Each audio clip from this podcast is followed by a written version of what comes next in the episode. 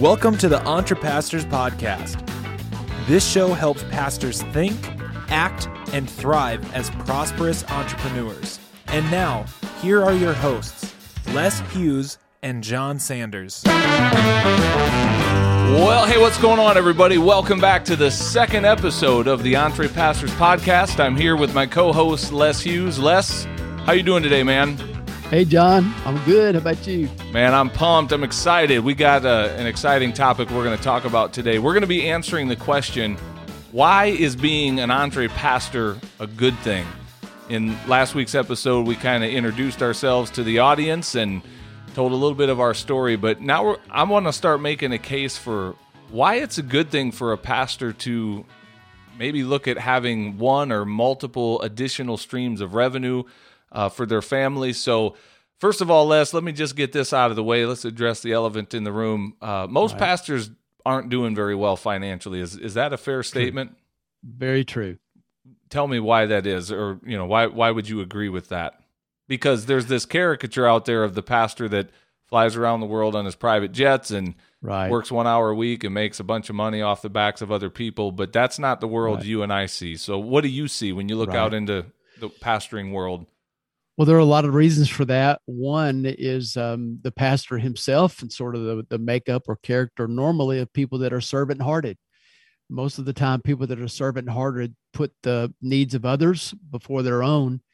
And um, besides that, by, by nature, the profession, the calling of a person that's really even a follower of Christ, but especially a pastor, we want to depend upon God for our resources, for our for our livelihood, but we also need to remember that God uses different means, and often in the context of what what the profession is, uh, often He uses the generosity of His people to make sure that those needs are met.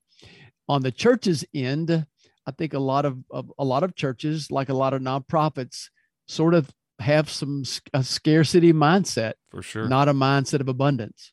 For sure.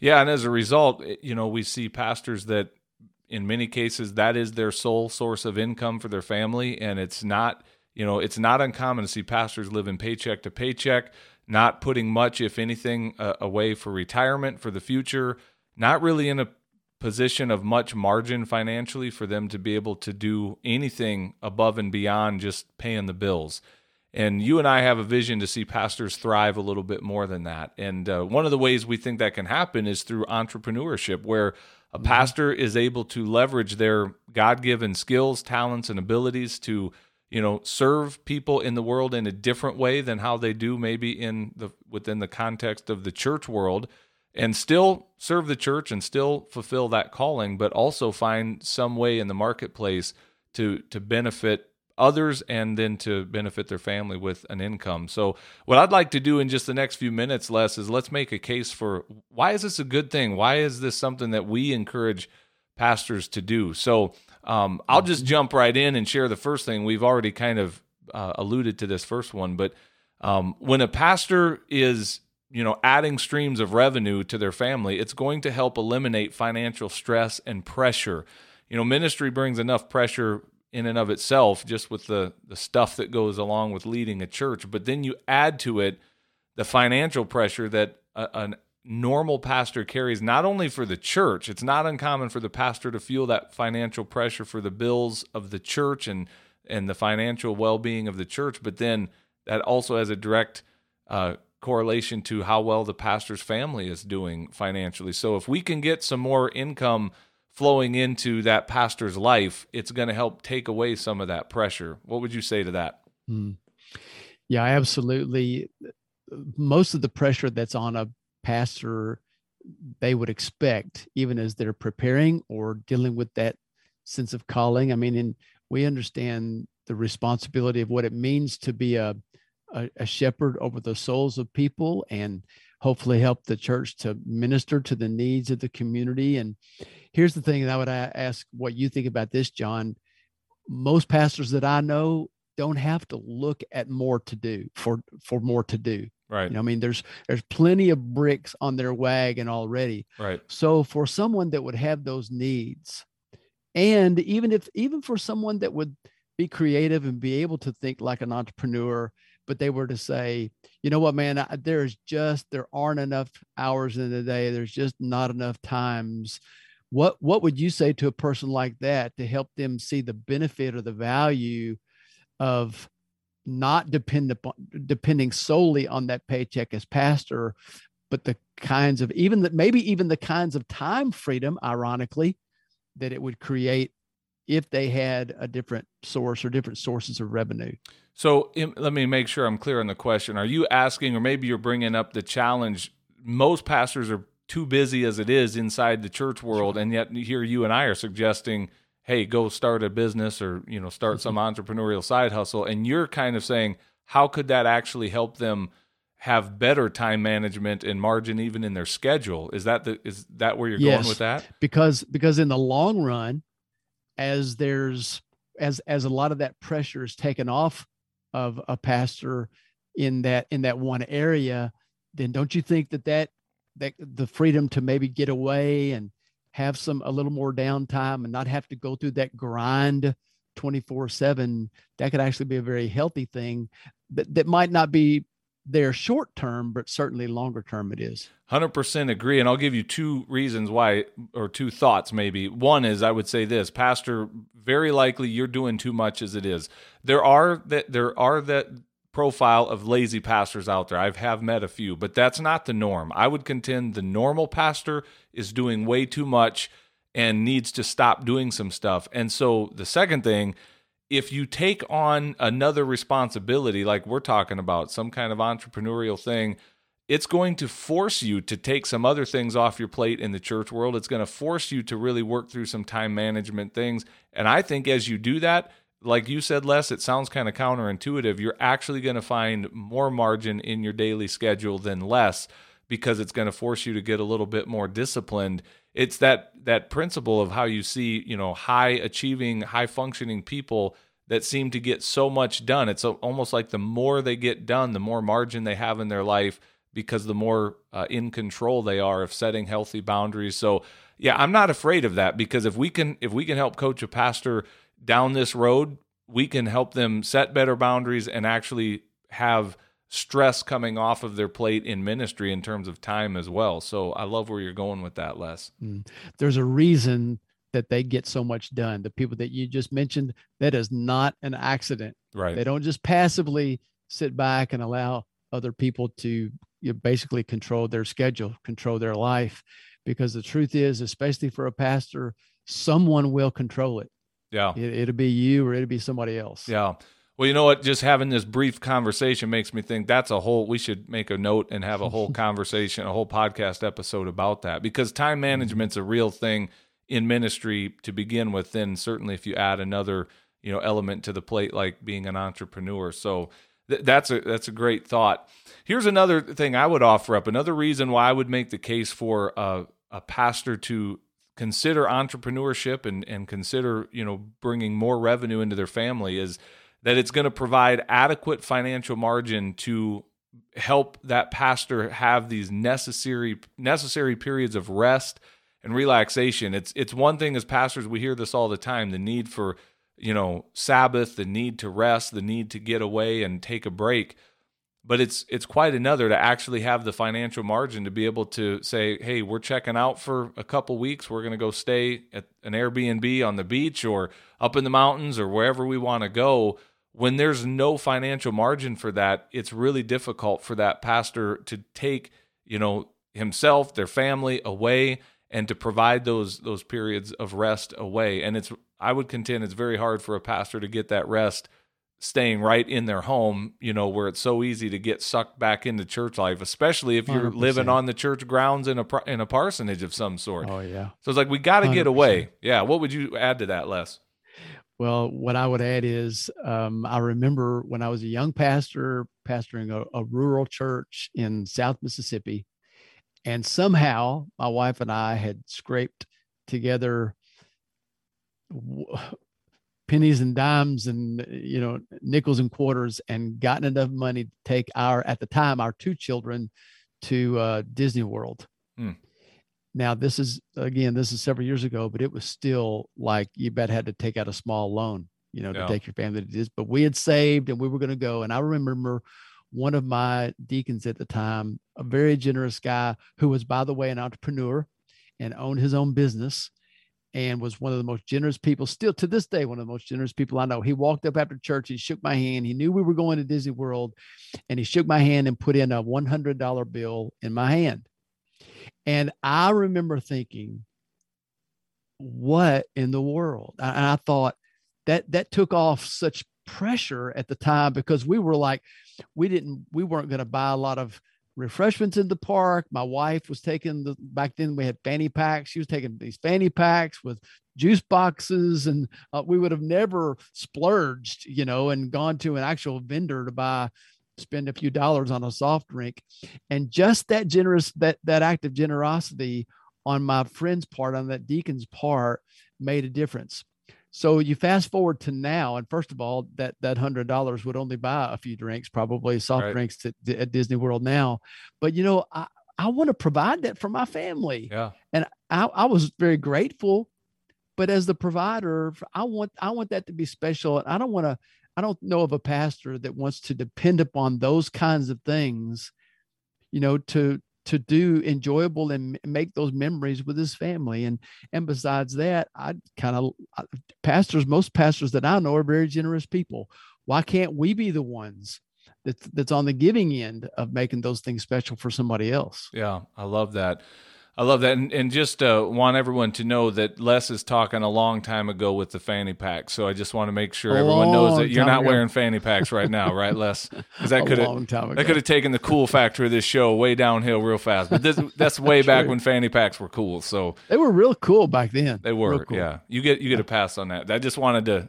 I just wanted to give you an assist there and let everyone know that was a long time ago, not like well years taken. Yeah, that was back when a hundred dollars could buy a lot of things at Disney World too. Yeah.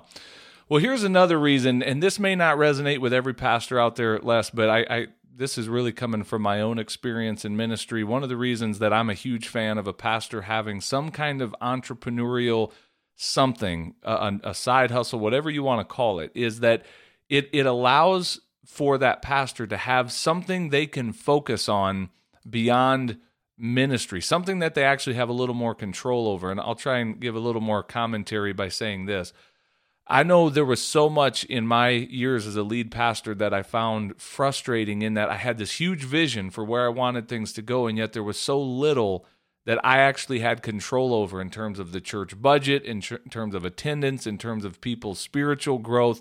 I mean, I could see the big picture, but there were times I just felt like a caged tiger pacing the floor of my office. Like, I need to have something to go do. I need something to pour this energy into. Now, I get it. Not everybody's wired like me. Not everybody is this tightly wound, you know, type A driven personality. But some of us are as pastors. And man, how how healthy is it where we can have an outlet? That's maybe a good word. Having an outlet beyond ministry where we're not constantly popping the hood on the church and making adjustments under the hood that maybe should probably just be mm-hmm. left alone. But we've got all this energy that needs to be poured into something.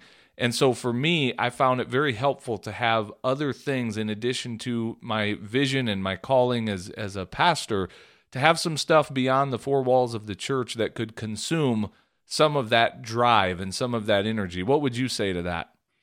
Well, I'd say that that's the that's the positive side of that, and there's also another side that's more of a red flag, and that is when when pastors get to a, especially if they get to a, a stage of their ministry once they may be a couple or three even three decades in, and they sort of have a rhythm to life. They're they're not as there, there's not a, as much of a sense of of urgency. Maybe um, they're getting close to being empty nesters, or possibly kids are in high school. They don't take as much one-on-one attention anymore, and so the pastor then has more time and more more time margin.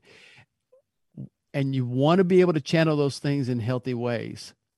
What happens when what happens when pastors get bored or kind of put things on autopilot often are not very good. When when David stayed home in the Old Testament, Yeah. when, when King David stayed home and did not go out with his troops, things didn't turn out very well. That's a good point. So you're saying, in addition to having an outlet, it also gives you an outlet. You know, if in case you're in case you're on that side of getting bored and needing something a new challenge, a new horizon, something else Yes. to pursue. And idle idle hands, man. yeah, that's good because again, sometimes in church world, we don't need to be taking the next hill. That was something that I had to learn and it was hard for me as a young leader, very driven, you know, sometimes I think I might have led too hard and pushed too hard where we don't need to be taking another hill.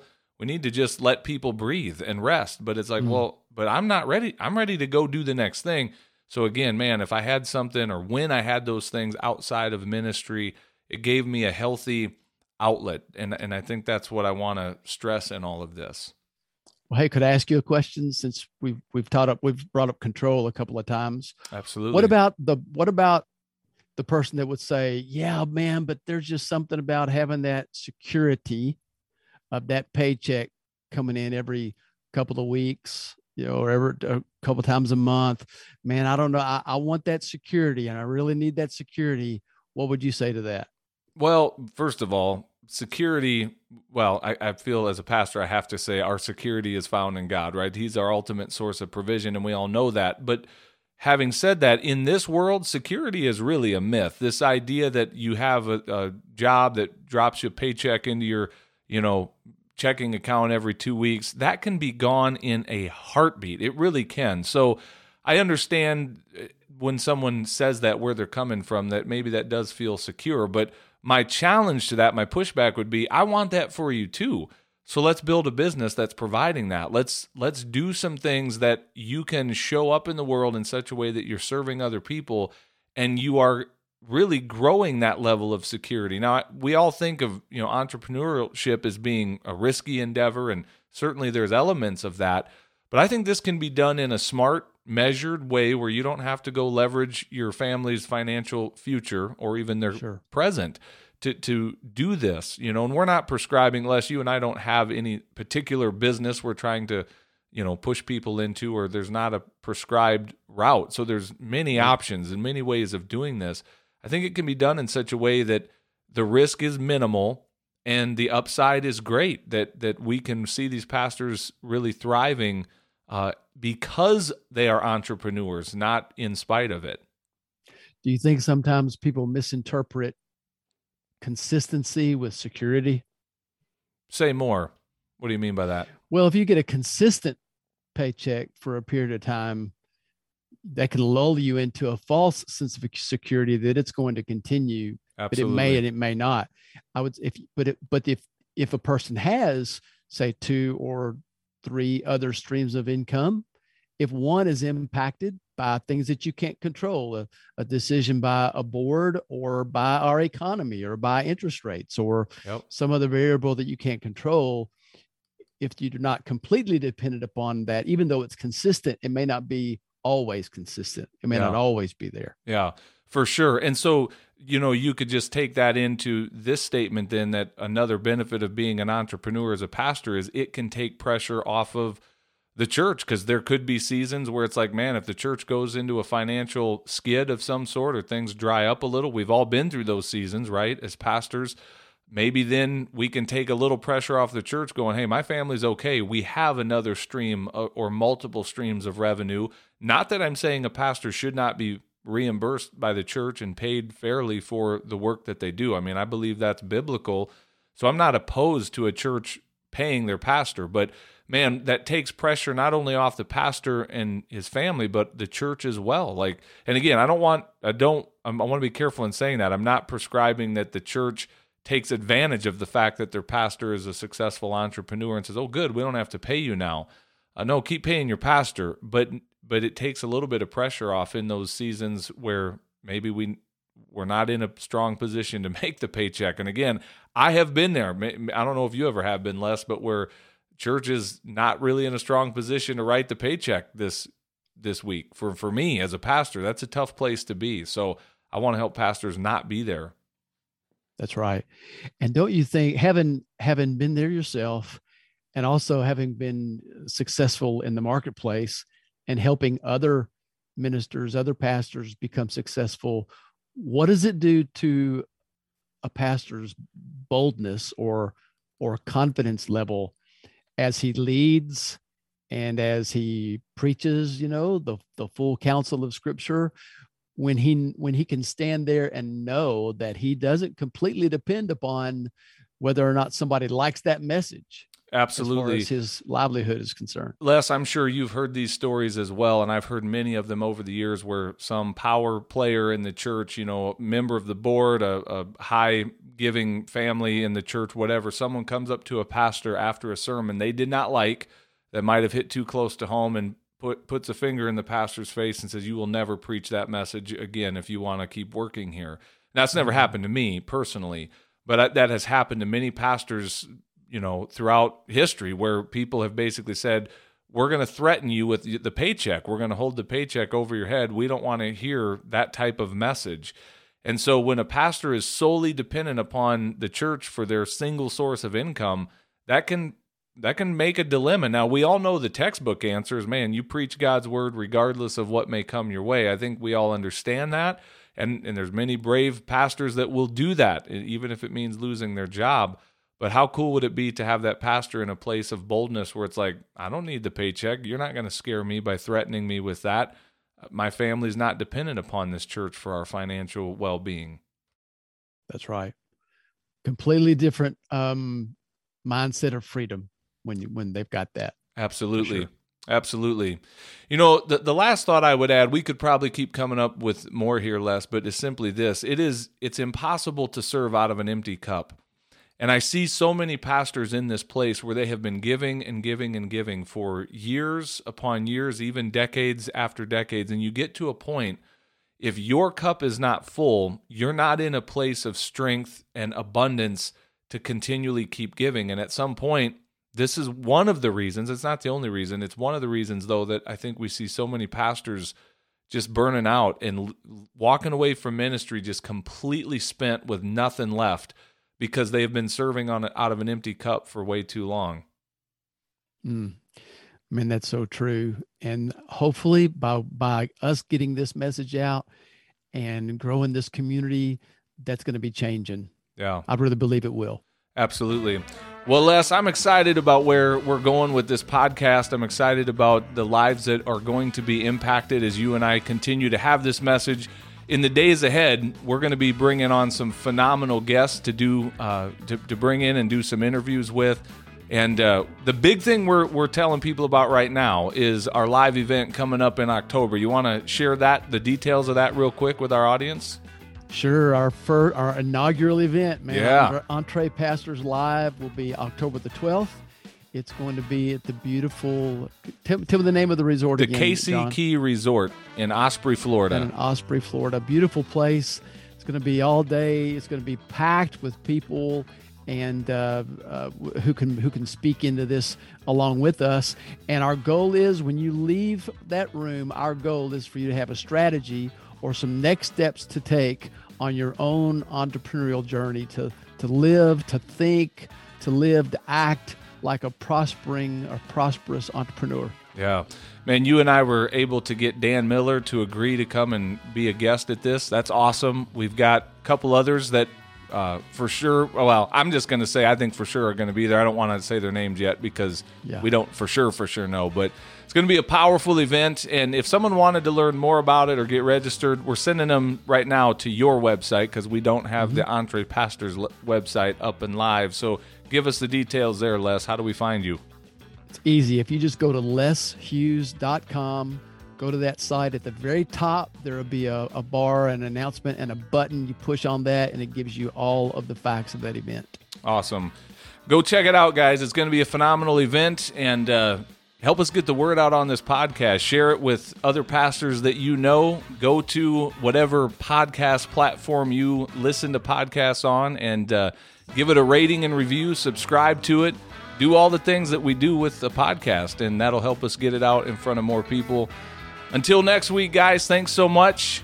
Thanks for being with us. Les, have a good week, my friend. We'll talk to you soon. You too, John. See you guys.